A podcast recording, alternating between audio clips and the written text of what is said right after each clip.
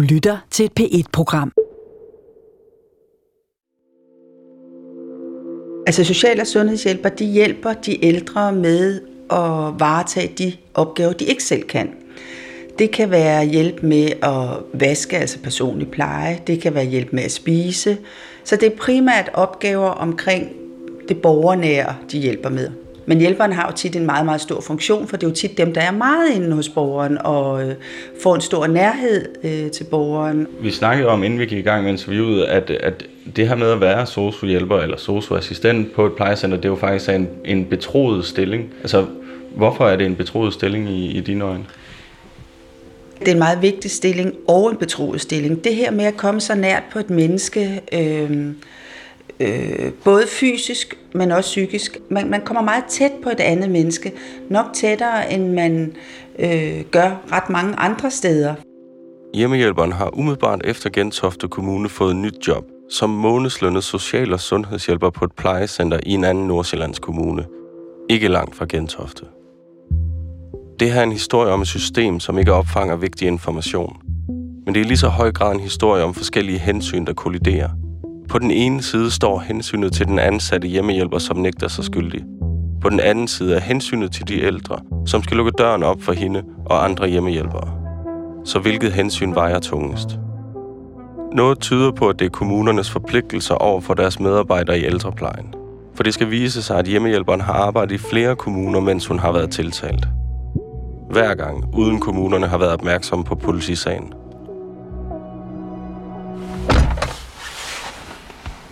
Så klokken lidt over syv, og jeg skal prøve at se, om jeg kan øh, genskabe øh, hjemmehjælperens arbejdspladser, altså hvor hun har arbejdet, fordi det er primært i København, og så op langs kysten i Nordsjælland, altså de kommuner, der ligger deroppe af.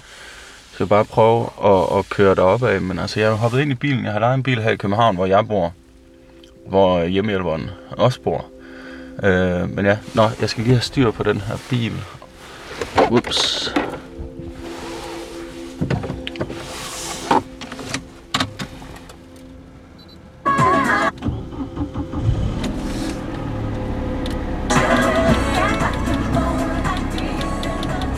Og jeg skruer lige ned her. Jeg vil finde ud af, hvor mange steder hjemmehjælperen har været ansat efter Gentofte Kommune. Og om hun arbejder i dag, efter hun er blevet dømt ved byretten. Jeg kan i anklageskriftet fra sagen i Gentofte læse, at hjemmehjælperen var i Birgits hjem den 6. februar sidste år. Det er det seneste tidspunkt, hvor jeg med sikkerhed og officiel bekræftelse kan sige, at hjemmehjælperen har været ansat i ældreplejen. Men jeg har som journalist nogle værktøjer, der kan hjælpe med at finde ud af, hvor hjemmehjælperen har været ansat. Jeg anmoder blandt andet om agtindsigt i hjemmehjælperens personaleoplysninger ved alle 29 kommuner i Region Hovedstaden. Jeg spørger, om hun er eller har været ansat i kommunen. Hvis ja, hvornår og hvor længe, og hvad hendes funktioner i kommunen har været. Yes, her ligger plejecenter Bistrup Vang. Det er et forholdsvis nybygget plejecenter fra 2012, som så store, hvide, firkantede bygninger i to etager. En lille altan eller terrasse til hver bolig der er 50 plejeboliger her på centret. Øh, der er en sø i baghaven. Der er faktisk to søer i baghaven. Grunden til, at jeg har kørt herud og kigge, det er fordi øh, hjemmehjælperen hun blev ansat herude som månedsløn social- og sundhedshjælper. Men hun var her kun i 6 dage. Den periode, hvor hun er her, det er fra den 10. til den 16. april 2019.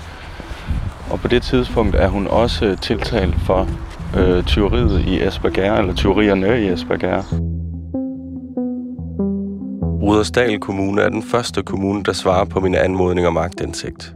Kommunen skriver, at hjemmehjælperen var ansat i bare 6 dage på Bistrup Vang, og tidspunktet passer med, at hun er blevet ansat lige efter Gentofte Kommune. Og lige efter hun angiveligt stjal smykkerne fra Birgit hjem. Jeg forsøgte at få en aftale med lederen på plejecenter Bistrup Vang, men det var desværre ikke muligt. I stedet sætter Rådsdal Kommune mig i stævne med Charlotte Bukvald. Hun er plejecenterchef på et andet plejecenter i kommunen. Det var hende, I hørte i starten af den her episode. Her fortalte hun i generelle vendinger, hvad en social- og sundhedshjælper laver på plejecentrene i kommunen. Hun fortalte også, hvem beboerne på plejecentrene er. Der er borgere, som har hukommelsesbesvær. Der er borgere, som er diagnostiseret demente. Der er borgere, som er her, fordi deres fysik simpelthen ikke er, de, de er dårlig, for dårlige fysisk til at være derhjemme. Øh, der er også borgere, som har det psykisk dårligt, det er derfor, de er det, det er en meget, meget forskellig borgergruppe, vi har. Men ens for dem alle sammen er, at de har brug for 24 timers pleje. Øh, og det er nok det, der gør, at man i dag kommer på plejehjem. Rudersdal Kommune har i P1 Dokumentars rundspørg oplyst, at kommunen altid indhenter en straffatest, når den ansætter nye medarbejdere til ældreplejen. Kommunen oplyser desuden, at der altid bliver ringet referencer efter aftale med den, der søger et arbejde.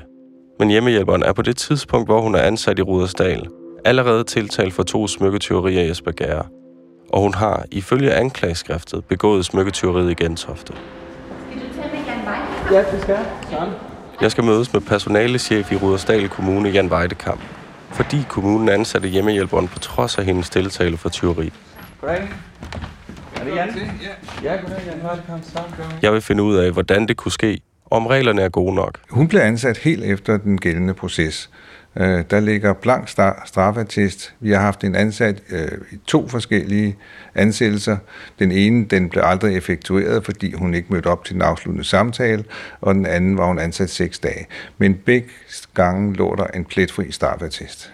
Hvorfor var hun der så kort tid? Hun var meget utilfreds med arbejdsforholdene og, og valgte at stoppe med dags varsel. Øh, og da vi ikke har nogen interesse i at fastholde utilfredse medarbejdere, og slet ikke så korttidsansat, så sagde vi ja. Det man kan sige er, det tidspunkt, hun bliver ansat her, er hun jo også i godsøjne kun tiltalt. Altså det er politiet og anklagemyndigheden, der mener, hun er skyldig i nogle tyverier. Øhm, og det vil jo ikke stå på en, en straffertest. Indhentede I også øh, referencer? Der er indhentet referencer, men vi er jo afhængige af, hvem hun oplyser referencer. Vi kan jo ikke lave et stort detektivarbejde for at finde ud af lige præcis, hvor, hvor hun har været henne. Så de referencer havde ikke noget at sige. Øh, og selvom, vi havde, selvom det så havde været nogle af de steder, så løber vi jo ind i hele GDPR-problematikken, nemlig hvad, hvilke data, der må udleveres mellem forskellige myndigheder. Så de ville ikke engang have kunne fortælle os, hvis de havde anmeldt hende til politiet. Altså hvad hvis der er en, der nægter, at de må indhente referencer, vil, altså vil den person stadig kunne blive ansat i Rådesdal Kommune? Ikke hvis de nægter. Ikke efter vores retningslinjer. Fordi det, det er jo en indikation på, at der er et eller andet, der ikke er, som det skal være. Så det står klart i vores retningslinjer, hvis man decideret nægter, men man kan jo altid pynte på nogle øh, referencer ved at henvise til nummeret før, eller nummeret før, eller nummeret før, uden at vi har mulighed for at kontrollere det.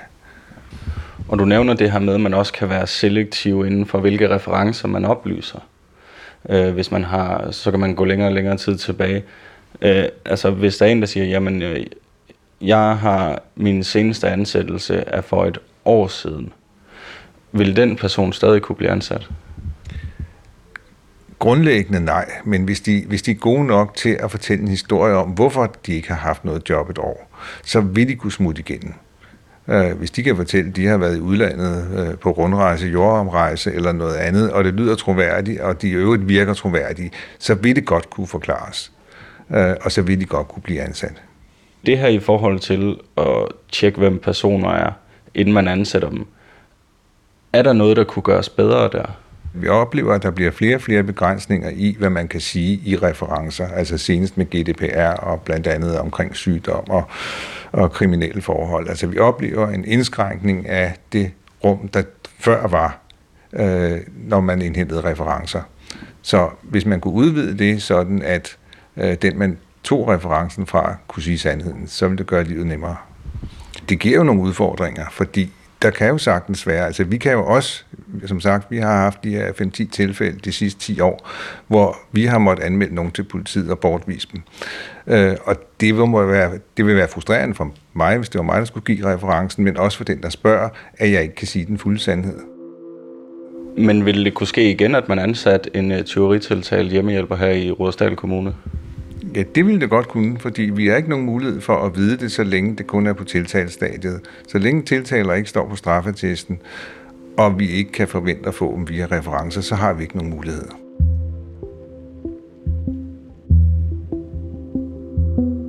Ejo Nesborg Andersen er lektor i persondataret og forvaltningsret ved Syddansk Universitet.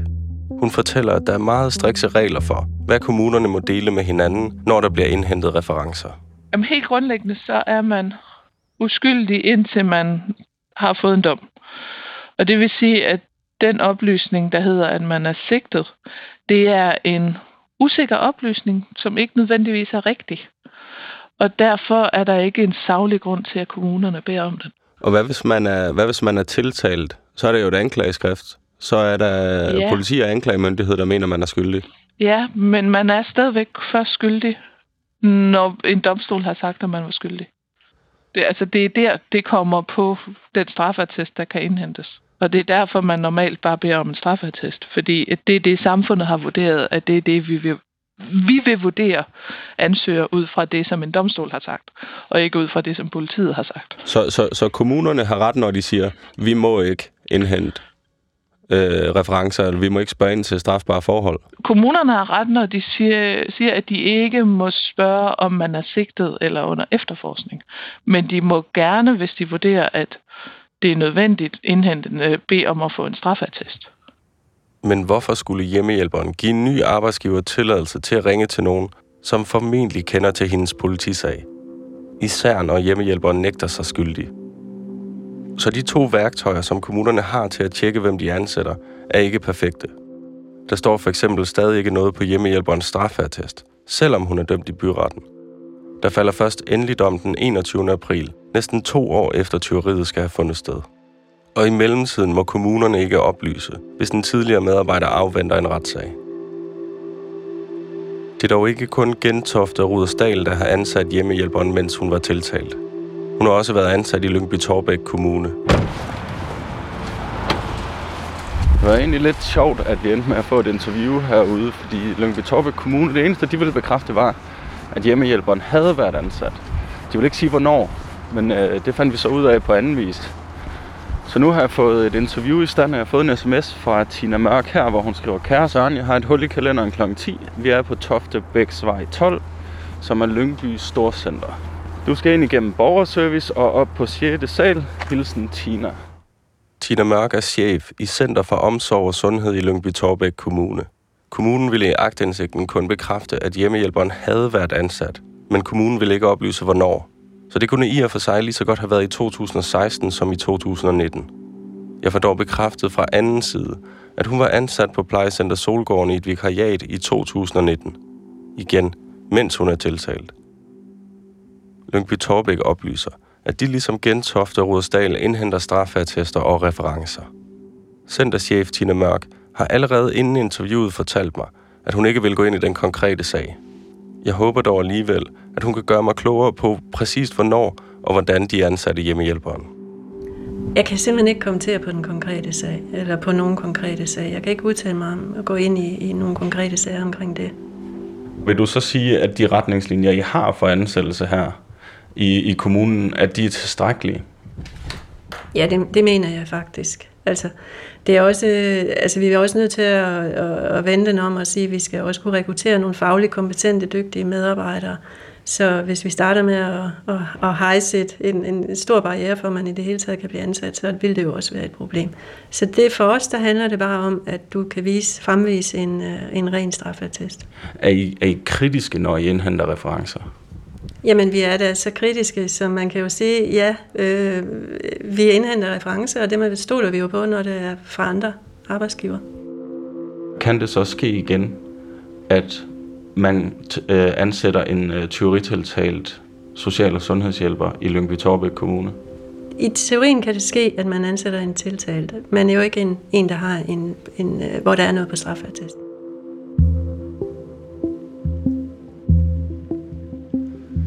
I Gentofte, Rudersdal og Lyngby Torbæk blev hjemmehjælperen ansat på trods af sin tiltale for tyveri.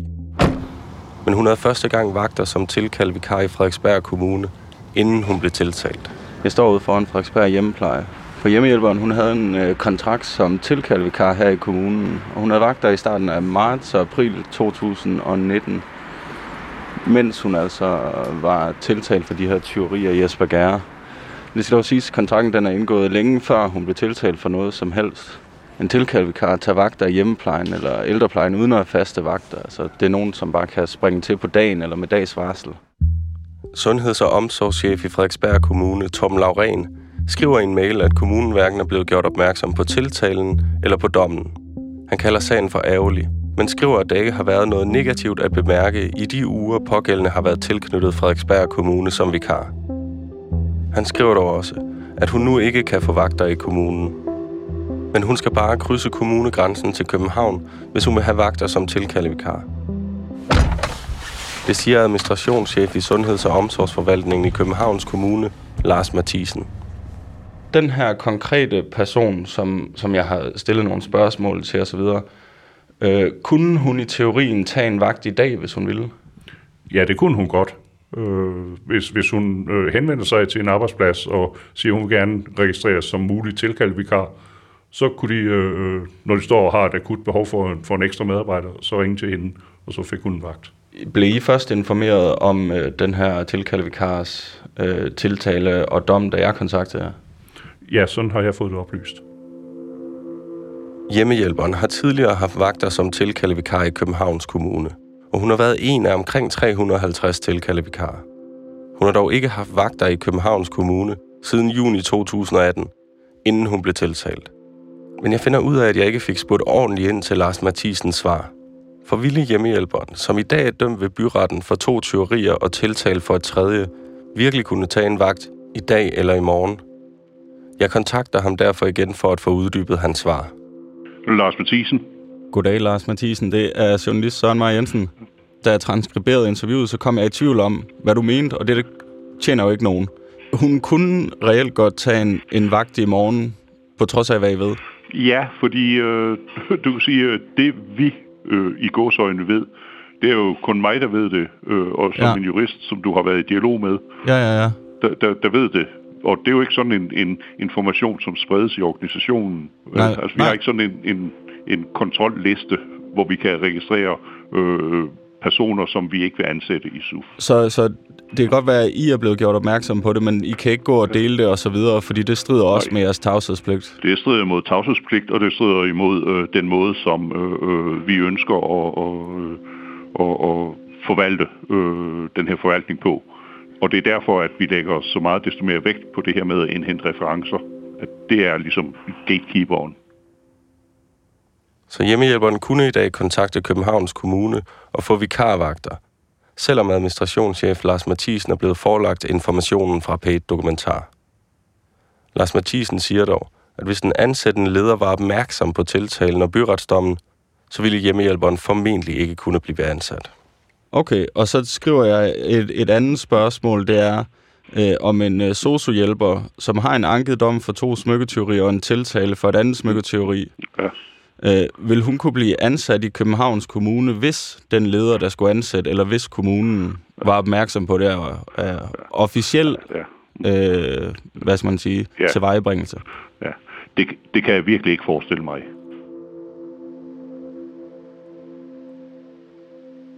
Vi ved nu, at hjemmehjælperen har arbejdet i flere kommuner, mens hun har været tiltalt for tyveri.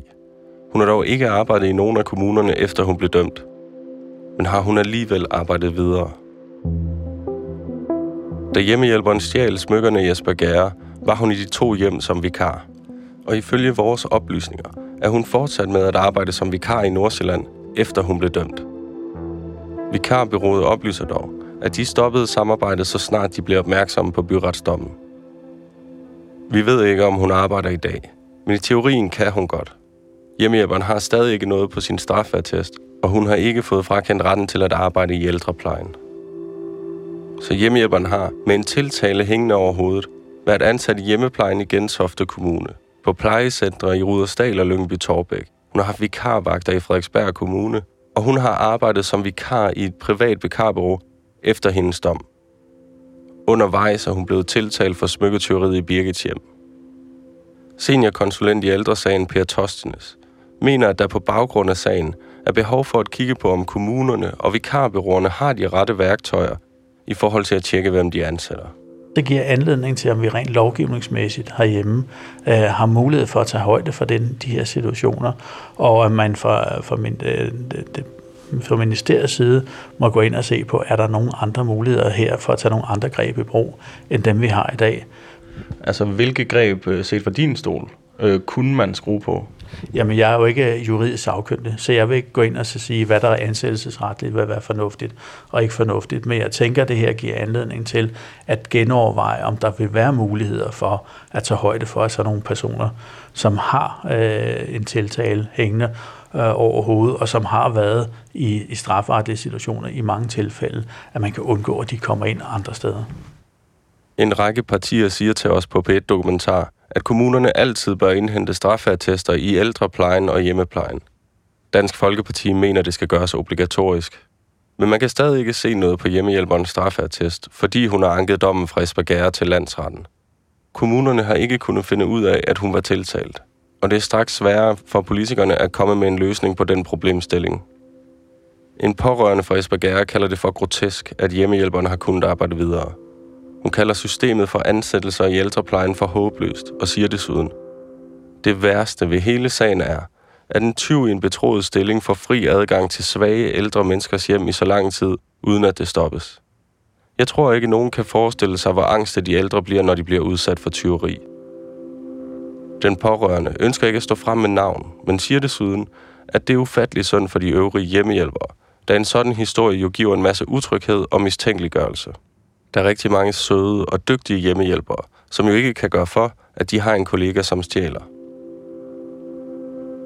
Og der er ingen tvivl om, at det er et fortal i ældreplejen, der misbruger tilliden og stjæler fra borgerne. Men hvert enkelt tilfælde har en stor betydning for dem, det går ud over. 78-årige Birgits tillid til ældreplejen har lidt et stort knæk som følge af sagen. Så hvad tænker du om, at hun har kunne øh, arbejde videre i så lang tid øh, med en tiltale hængende over hovedet?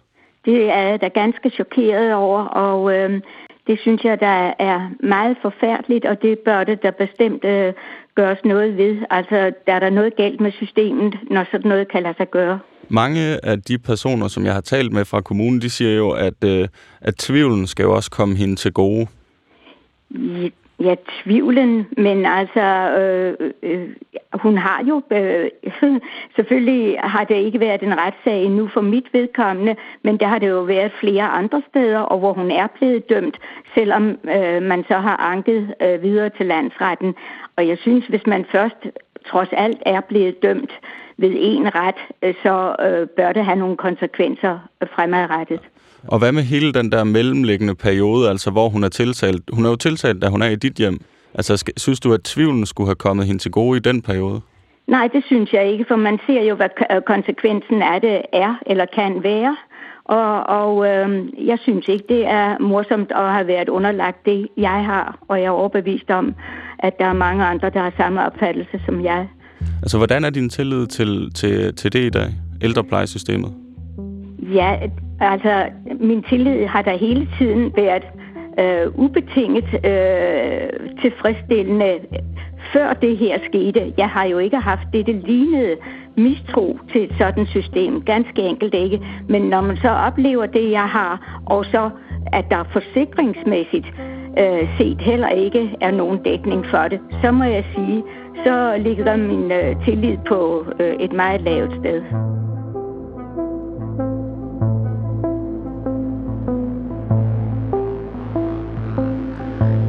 Jeg har forelagt kritikken for hjemmehjælperen. Jeg har sendt breve, kontaktet hendes advokat, sendt sms'er og ringet. Men hun er ikke vendt tilbage på mine henvendelser.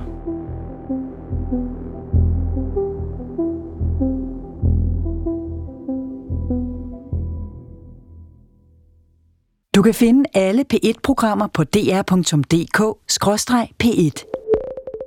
Det giver mening.